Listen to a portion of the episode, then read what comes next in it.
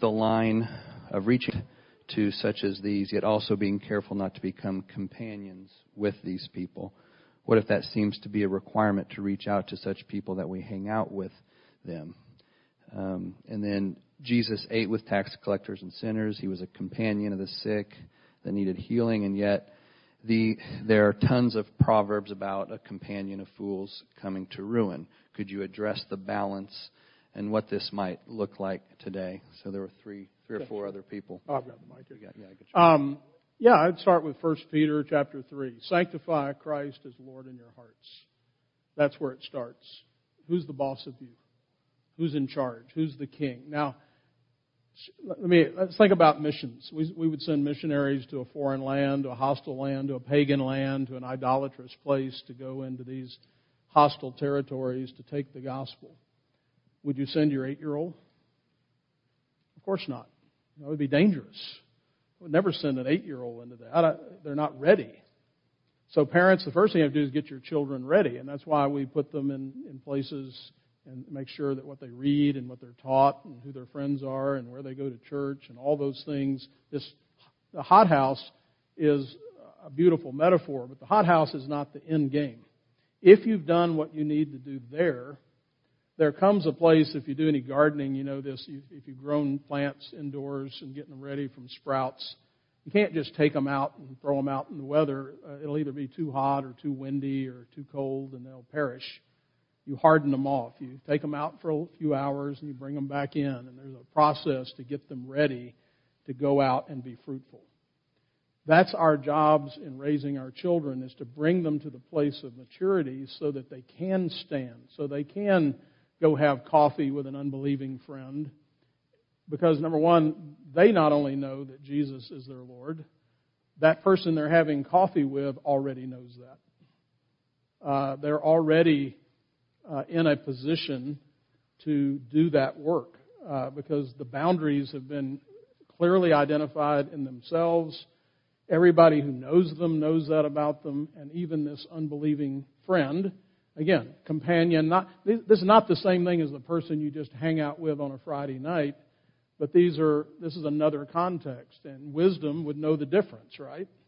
If you're hanging out with a group of Christian friends, what are you going to be talking about? What are you going to be doing? What kinds of behavior is going to be going on? What kind of vocabulary? There's nothing to worry about there. If you say, I'm going to go meet with some friends on campus to do some evangelism, uh, and maybe that means one night you go talk about football and you get to be friends and you invest in them, but you have as the end game uh, talking to them about Christ. So I, that's where I would make the key thing is sanctify Christ as Lord in your hearts. If that's clear, you can safely move out. Thank you. Uh, what about people who are in friendships? They're in Christ, have Christian friends, a group of guys or gals that hang out together. You wouldn't say you need different friends because these are bad examples, but at the same time, they're not exhorting one another and pushing one another toward maturity. They're just kind of, you know, floating and stagnant. Um, what what kind of advice would you give to those situations? Well, one virtue that we don't maybe talk about enough, I think, is courage. Uh, to be a Christian takes courage. And so sometimes the place that that first shows up is among your Christian friends. Everybody's used to hanging out. Maybe they're not doing awful things, but kind of slipping here and there. But what if you began to, and I started emphasizing this with our young people, and, and it thrilled my heart to see some of them actually start to do it. And I could talk about maybe how to implement this. Uh, let, me, let me back up a little bit. Everything, the first time you do something new, it always feels weird. You do, what's the, what's the way to get over that? Just do it. Do it some more, then it's not new anymore. So, when's the last time you prayed with your friends? I'm not talking about at church. I'm not talking about a prayer meeting. I'm talking about you're at your friend's house or you're with two or three friends and you're talking about something, a problem. And it, did somebody say, well, let's pray about it? Let's just uh, take a minute and let's ask the Lord to help us for this. Instead of us just talking about it as though we're going to figure all this out, what if you broke the ice and you began to be a leader and you set the bar there and said, let's just, yeah, I'm not talking about a long prayer meeting. I'm not talking about anything like that. just a short prayer. Lord, would you help us? We need some wisdom here as we talk about how to handle this situation with our other friend that we're concerned about. And, amen. And then you talk about it. So you bring the Lord into cultivating an awareness of His presence with your friends. Same thing in a marriage, right? If husbands and wives do that, then there's an awareness of God's presence that it's not just the two of us, there's not just our family. God's here.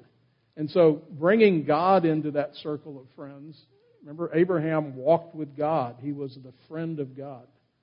So your closest friend should be Christ. Don't leave him out of your other circle of friends. Bring him in. I think that would be one way I would help to move the conversation up a notch or two. Thank you. How do you juxtapose the need for maturity and the call to childlike faith? Christ often referenced children as making up the kingdom of heaven. Are we called to be childlike and mature? Yes. Think about an older person who's, who you think of a mature person, a mature Christian, who also is very able to interact and engage with little children. That's part of the maturity, right? What if they have? I don't like children. I don't want to be around children. Children annoy me. Uh, I don't.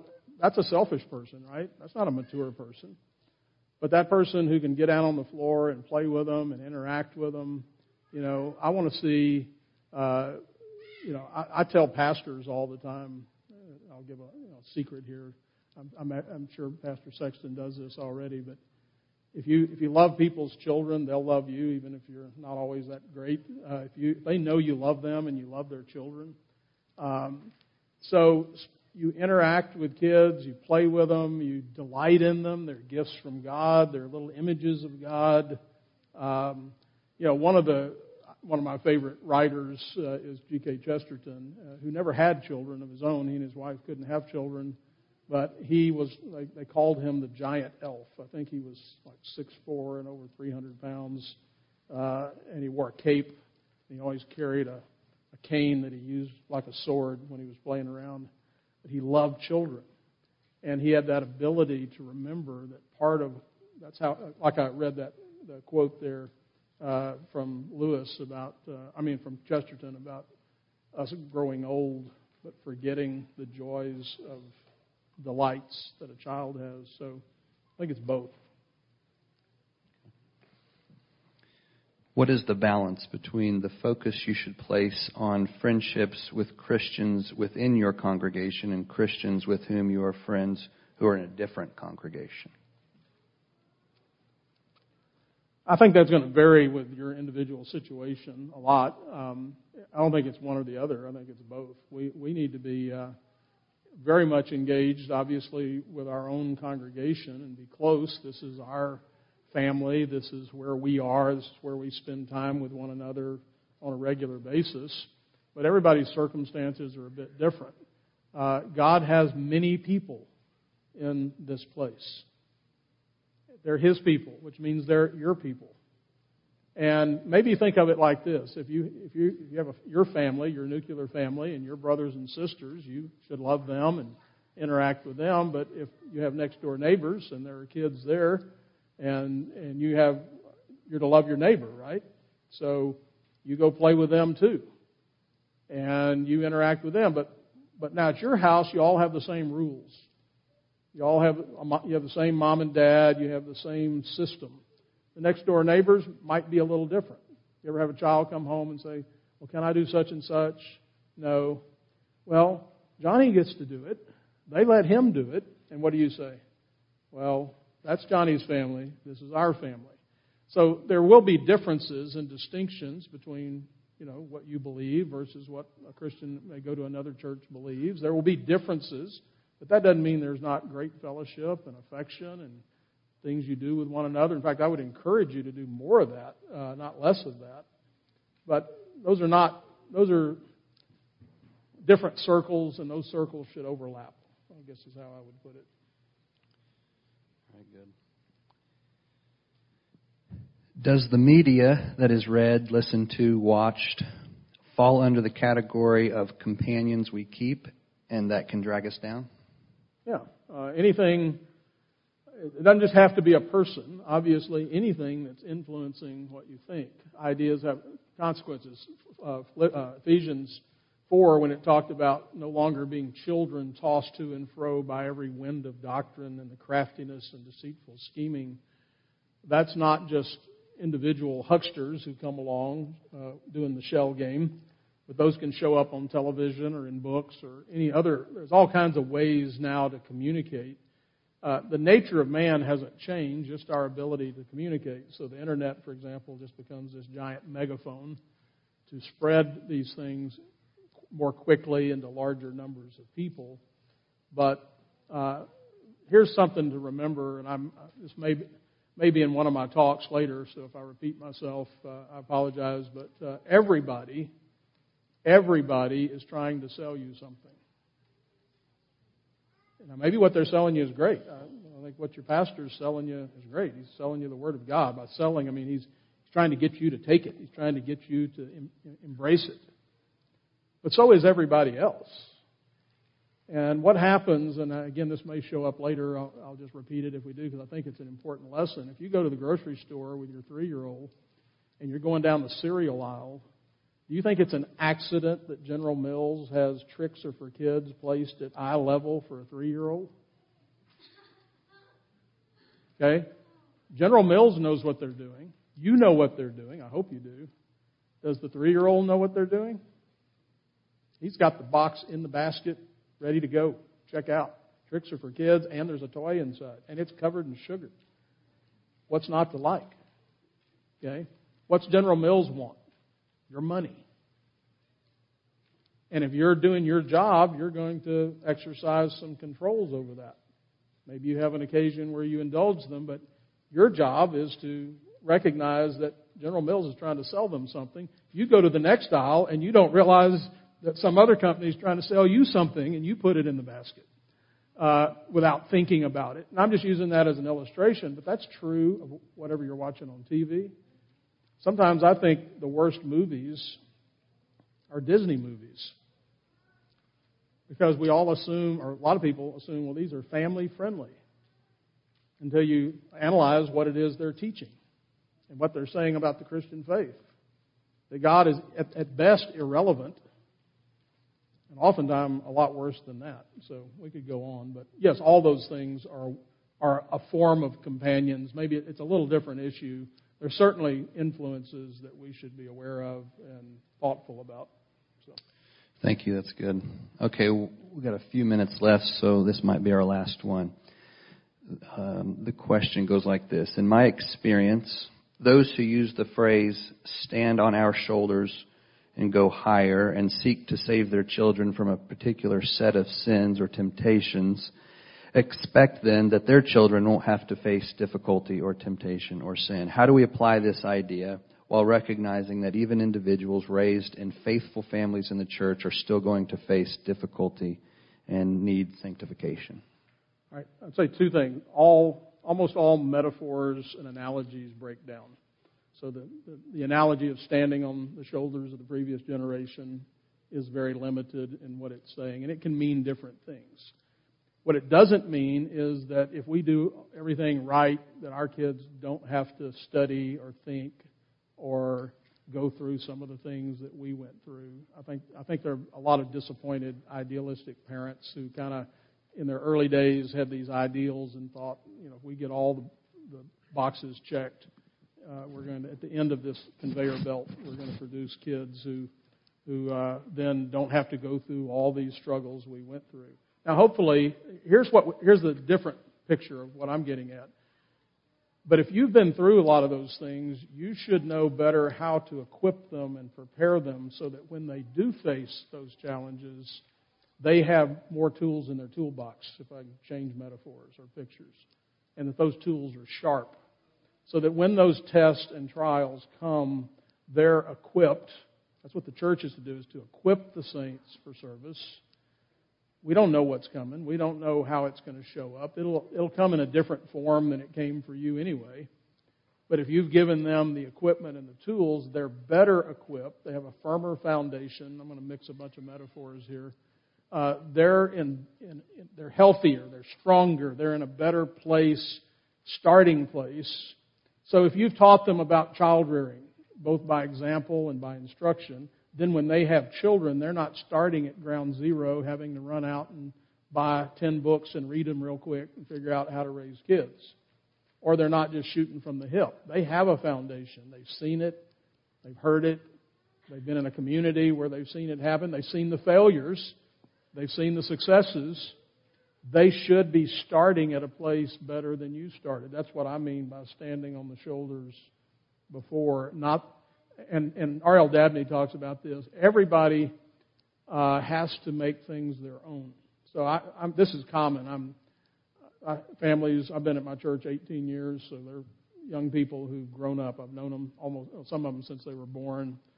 But here they come. They're in college or they're now in a relationship, and I get the phone call, Pastor.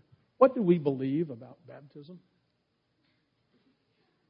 I baptized you, you know, when you were born, and and I'm glad they're calling. But all of a sudden, they've met somebody, a friend at school, who's asking them questions, and they haven't thought about it. They've just grown up in it. It's, it's background to them. It's just in there. And now all of a sudden, it has to become theirs. What, what can I read? What can I do? I've got some questions. Can I meet with you? That's great. So, in that sense, even though we've given them a lot and it's in there, it's uh, like Ragu. It's in there. It's just some of everything. Now there's a point where God's going to make it theirs, going to test them to see if they will own it. So the test has to come. Uh, it doesn't just automatically happen. Thank you very much. In the valley, how do you discern between hard circumstances that are necessary for your growth versus circumstances you should try to change or get away from? For example, maybe something not related to work, to, to, the work of spreading the gospel or life as a Christian in the world, but rather just in your vocation, such as long hours, stress, etc. I think I, I, would think of the advice that Paul gives slaves. If, uh, if you're a slave and you can change your circumstances lawfully, do so. If you can get another job, apply for another job if you need to go to a better church, if you need to you know, move. There, there are, if you can do this, and I, I use the word lawfully, I just say biblically. There are other things that come into play, and we don't have time. If I were counseling with someone, I would want to ask questions about why and are you, you know, why is this a problem? You know, to be sure, maybe maybe what God's doing, if it's a situation at work, is that this person might need to learn how to be a better employee rather than running somewhere else and being a bad employee somewhere else. So I, I need to know more, but if it's just on the face of it, uh, you're in a bad situation. If you can change it, change it. And if you can't, what does he say? Then essentially learn contentment. Then you have to say, well, I can't change, so what is, what is my obligation now? My obligation now is to be faithful where I am, even though I don't like it, even though it's unpleasant. Uh, this is where God's put me. I can't do anything about it lawfully. And so now my job is to get as happy as I can get, be the best slave I can be, uh, and honor the Lord in this work. Thank you. All right, I like this next question because it's uh, regarding something we've been talking about as a congregation. Regarding maturity in community, how do we as a church create a context for that? Is Sunday alone adequate, even a long Sunday? Or small group studies? Other recommendations for authentic community circumstances where we can substantially shape one another? Um, I don't think there is a right or wrong answer here. Obviously, worship is central. What we do, certain large church things like fellowship meals or events like this where we come together, we sacrifice to do it. There's no doubt a lot of labor that goes into whether a fellowship meal or this. It's hard work, uh, clean up, scheduling, planning. Uh, there's those kinds of things, and then just getting up and coming. Look, I, I admire you for enduring me for this many hours. That's uh, that's no small task, and I don't say that lightly. It, it is hard work. Uh, it takes discipline to do those kinds of things. But there's a, a thousand things that go on in church that matter beyond that. And if all you do are the, are the events, and you don't have uh, hospitality in your homes or what I call front porch time. Um, if you sit on the front porch or the back porch or at a coffee shop or wherever, and you do what we often call small talk with a group of church members and friends, and you hear their stories, and you ask things like, Tell me your story. How did you meet as a couple? Or where have you lived? Or what churches have you been to? Tell me your, take 10 minutes and tell me your theological journey. Or let's, one day we're just a bunch of guys out there talking about our camping trips and funny things that happened. And, uh, you know how much you learn about people in those settings? How valuable that is? And it's little by little doing those little things. Here we are back to the little things adding up to big things that we get to know one another.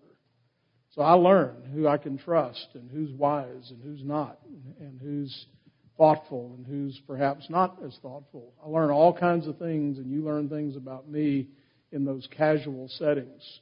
So I think it's a blend of both large and small, formal and informal. It is our life. I always say the church is not a slice of the pie, it is the pie. And everything else is a slice of that. You are the body of Christ 24 7. And when you start to think of yourself that way, whether you're at your house or here or somewhere else, you're always connected to everyone else. So the more you can do that thing I mentioned about taking the five minutes on Sunday when church is over and talking to somebody you hadn't talked to, huge.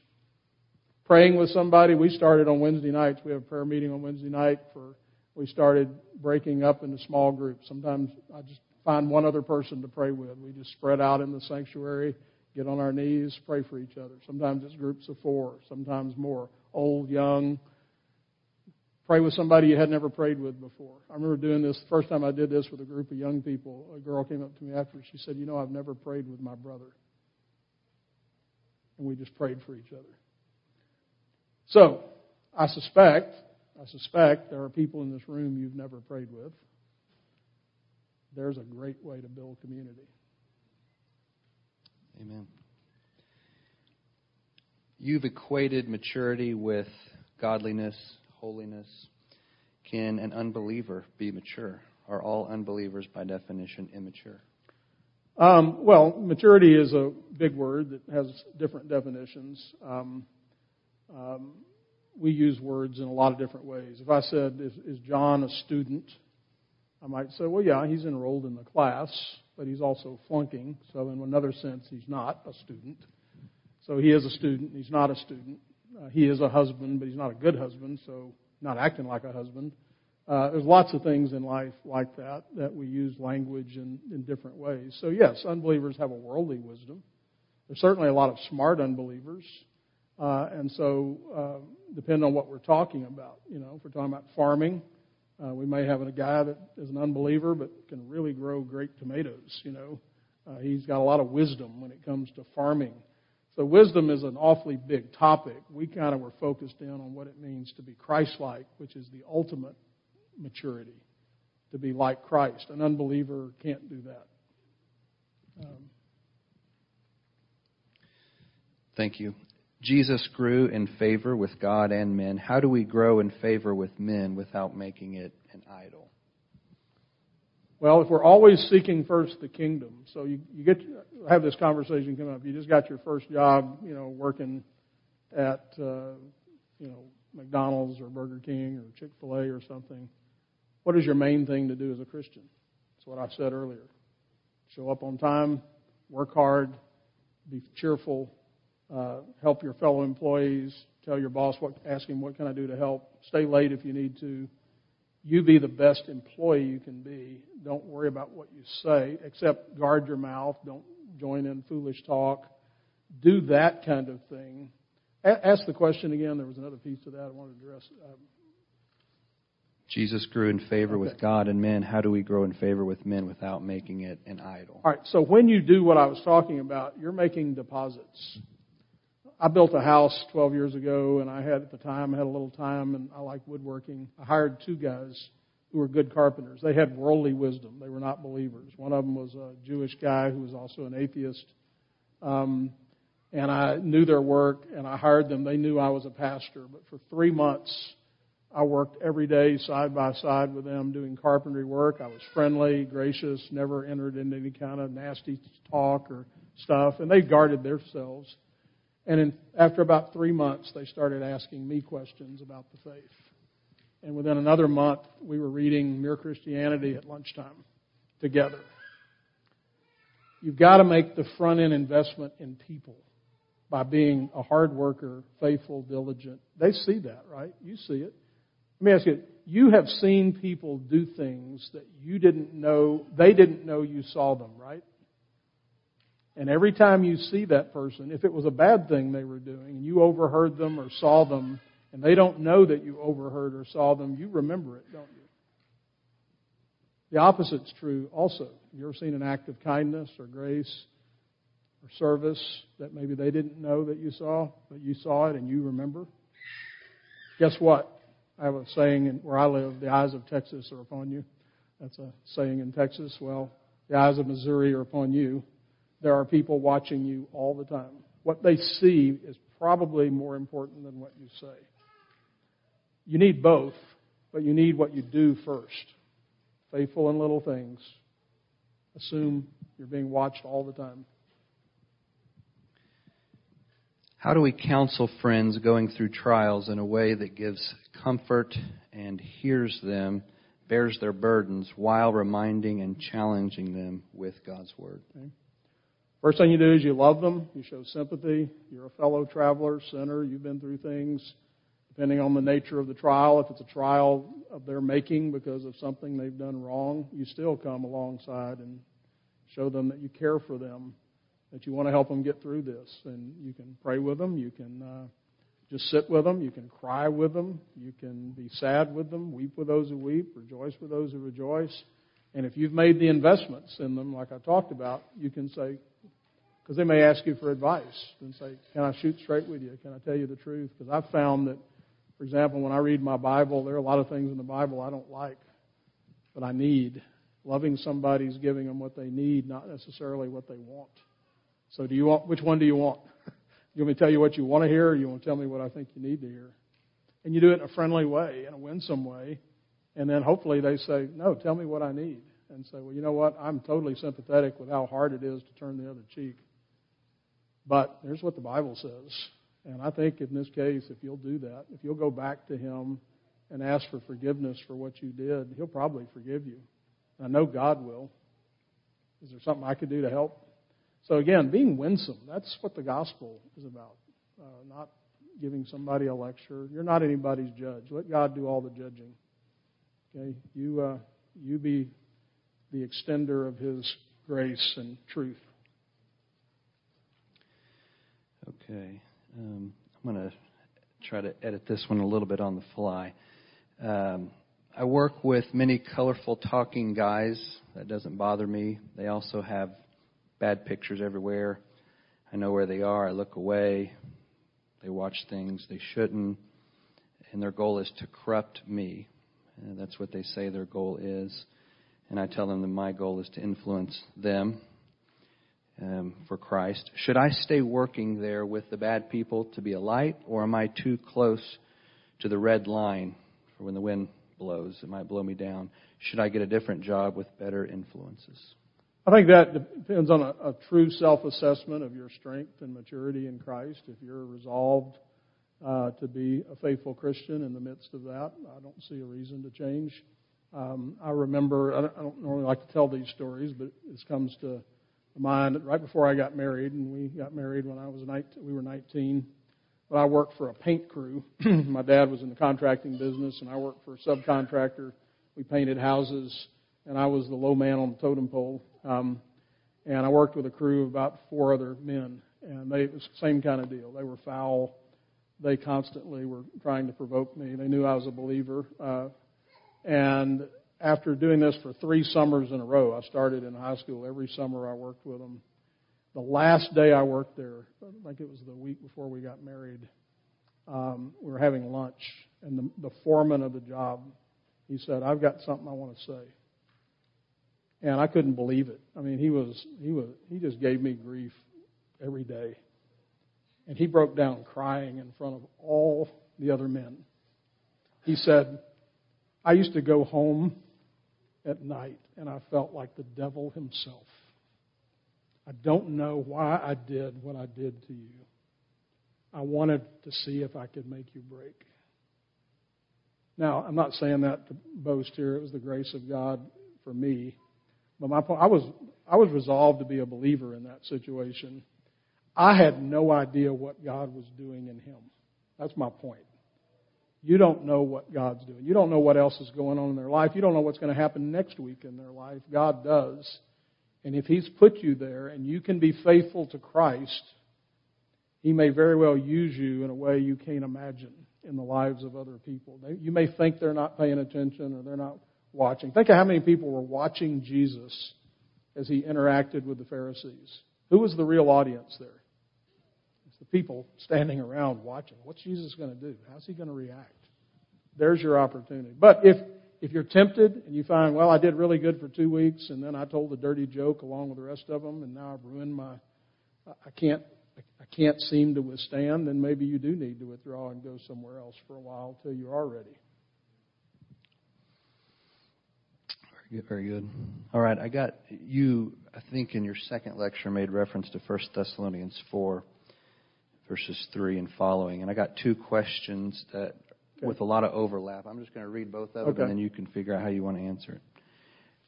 How do you appro- approach a move out child, child who's moved out, who I think is being sexually immoral, yet claiming Christ? And the heading is 1 Thessalonians 4 3 to 8. The second question What are the steps that should be taken if there is a brother or sister in the church who has been sexually immoral? Parentheses 1 Thessalonians 4, 3 to 8. And what does repentance and restoration look like? Okay. First one, you got a child that's moved out. Again, that could be a lot of different circumstances that might make me adjust this answer, but I would say the fundamental answer. Um, I wrote a chapter in a book called Unto You and Your Children that Canon Press published called What Do You Do When You Failed? And we often as parents feel like that how do we pick up the pieces? How do we keep the door open? How do we do this without capitulating, uh, without compromising our commitment to Christ? You speak the truth. You speak the truth in love. With uh, uh, Van Til's motto was gentle in manner, resolute in purpose. Honey, I love you. I think you're in a really bad situation and you're not being faithful to God, and it breaks my heart. I love you more than anything in the world and you know what's right and what's wrong. And I'm going to ask you to tell the truth. You know that you can't be a follower of Jesus while you're in the same time doing what he told you not to do. So, I love you too much to look the other way. And so I'm speaking to you, not because I hate you, but because I love you. Can we talk about this? And again, there's a lot more. I'd have to know the particulars, the history, Maybe there may be some things you need to repent of. I don't know. Maybe you need to say, you know, I think I've been too harsh in the past and not been uh, somebody you could talk to without me losing my temper or giving you a lecture. Could we start over? Could we have a conversation? I, you know, there's a lot. Again, without knowing particulars, it's hard to say, but I think you got my idea. Again, without compromising, this is the truth.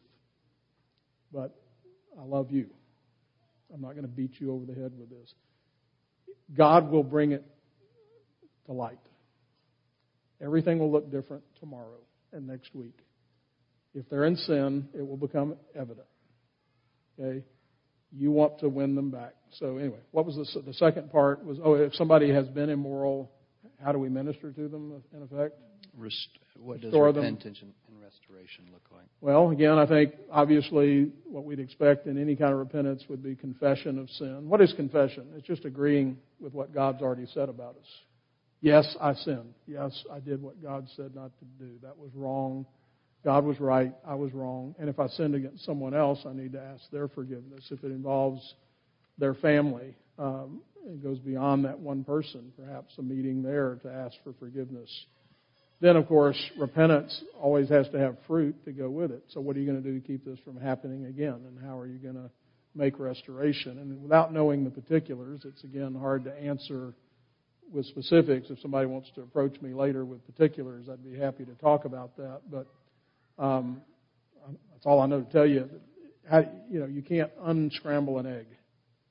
Uh, if, if uh, you have a beautiful piece of furniture and your four year old drives a 16 penny nail through the top of the table and you pull it out and you take it to be repaired and the guy's really good at furniture repair and he matches the putty and he fills the hole and all the finish it'll look pretty good. Now guess where your eyes go every time you look at that table? Um, if you get 50 of those nail holes in the top it gets really hard. Okay so sin has consequences it does damage can it be forgiven yeah you know what all sin is theft all forgiveness is, I'll pay the bill. You stole this from me, or from God, or from someone else. I will pay for it. That's grace. Not unmerited favor, ill deserved favor.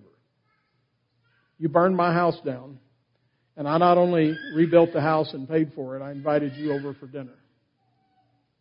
Now, that's forgiveness.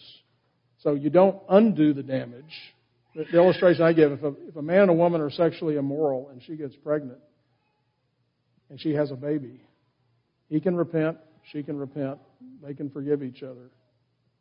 There's still a baby. There should be a baby. Is that baby a blessing or a curse? What can God do? You intended it for evil, God intended it for good. So it's both. We do bad things, but in God's grace, He can overcome everything through the blood of Christ. It has a, all the tragedies in Christ turn out to be comedies. He can save the day. He's the hero. Okay. Getting near the end here.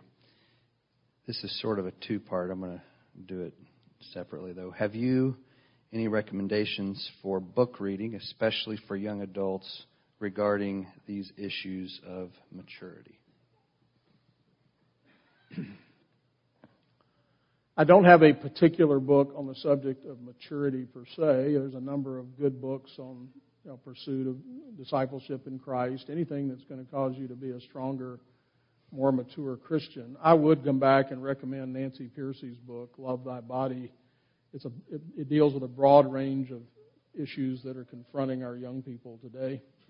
And I think it's important to have clear thinking about this is the Christian way of thinking about the world and about myself, and this is the other the other way, other ways that are contrary to this. Because what the world wants to do is blur all this and say it's confusing.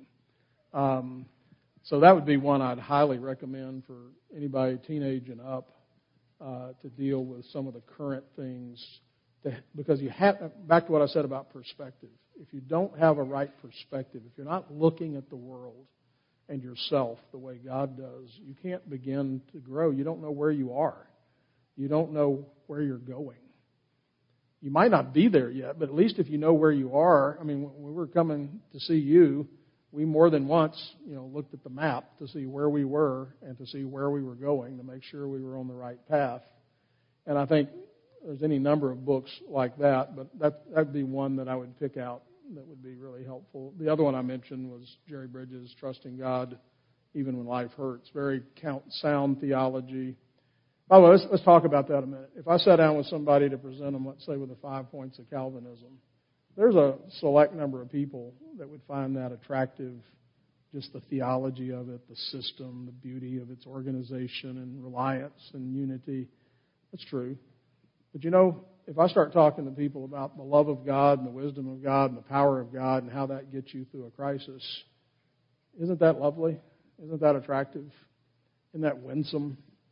Uh, and so, teaching one another, teaching ourselves how to think that way so that we become, we begin to look at the world the way God looks at the world and the way He wants us to look at it. So I don't know that I really answered your question. It'd probably be a long list of books that I could point to, but uh, there's not one that I'd say, well, that's, that's the one to read on Christian maturity. Well, the second part of the question was, and there's a right answer and a wrong answer to this. Would you please would you please publish, I assume in book form, the sessions of wisdom you just shared with us? Sessions on wisdom you shared with us. Will I please? Um, I'll think about it. well, thank you very much sure. for these talks. Thank they were good, challenging for all of us. So.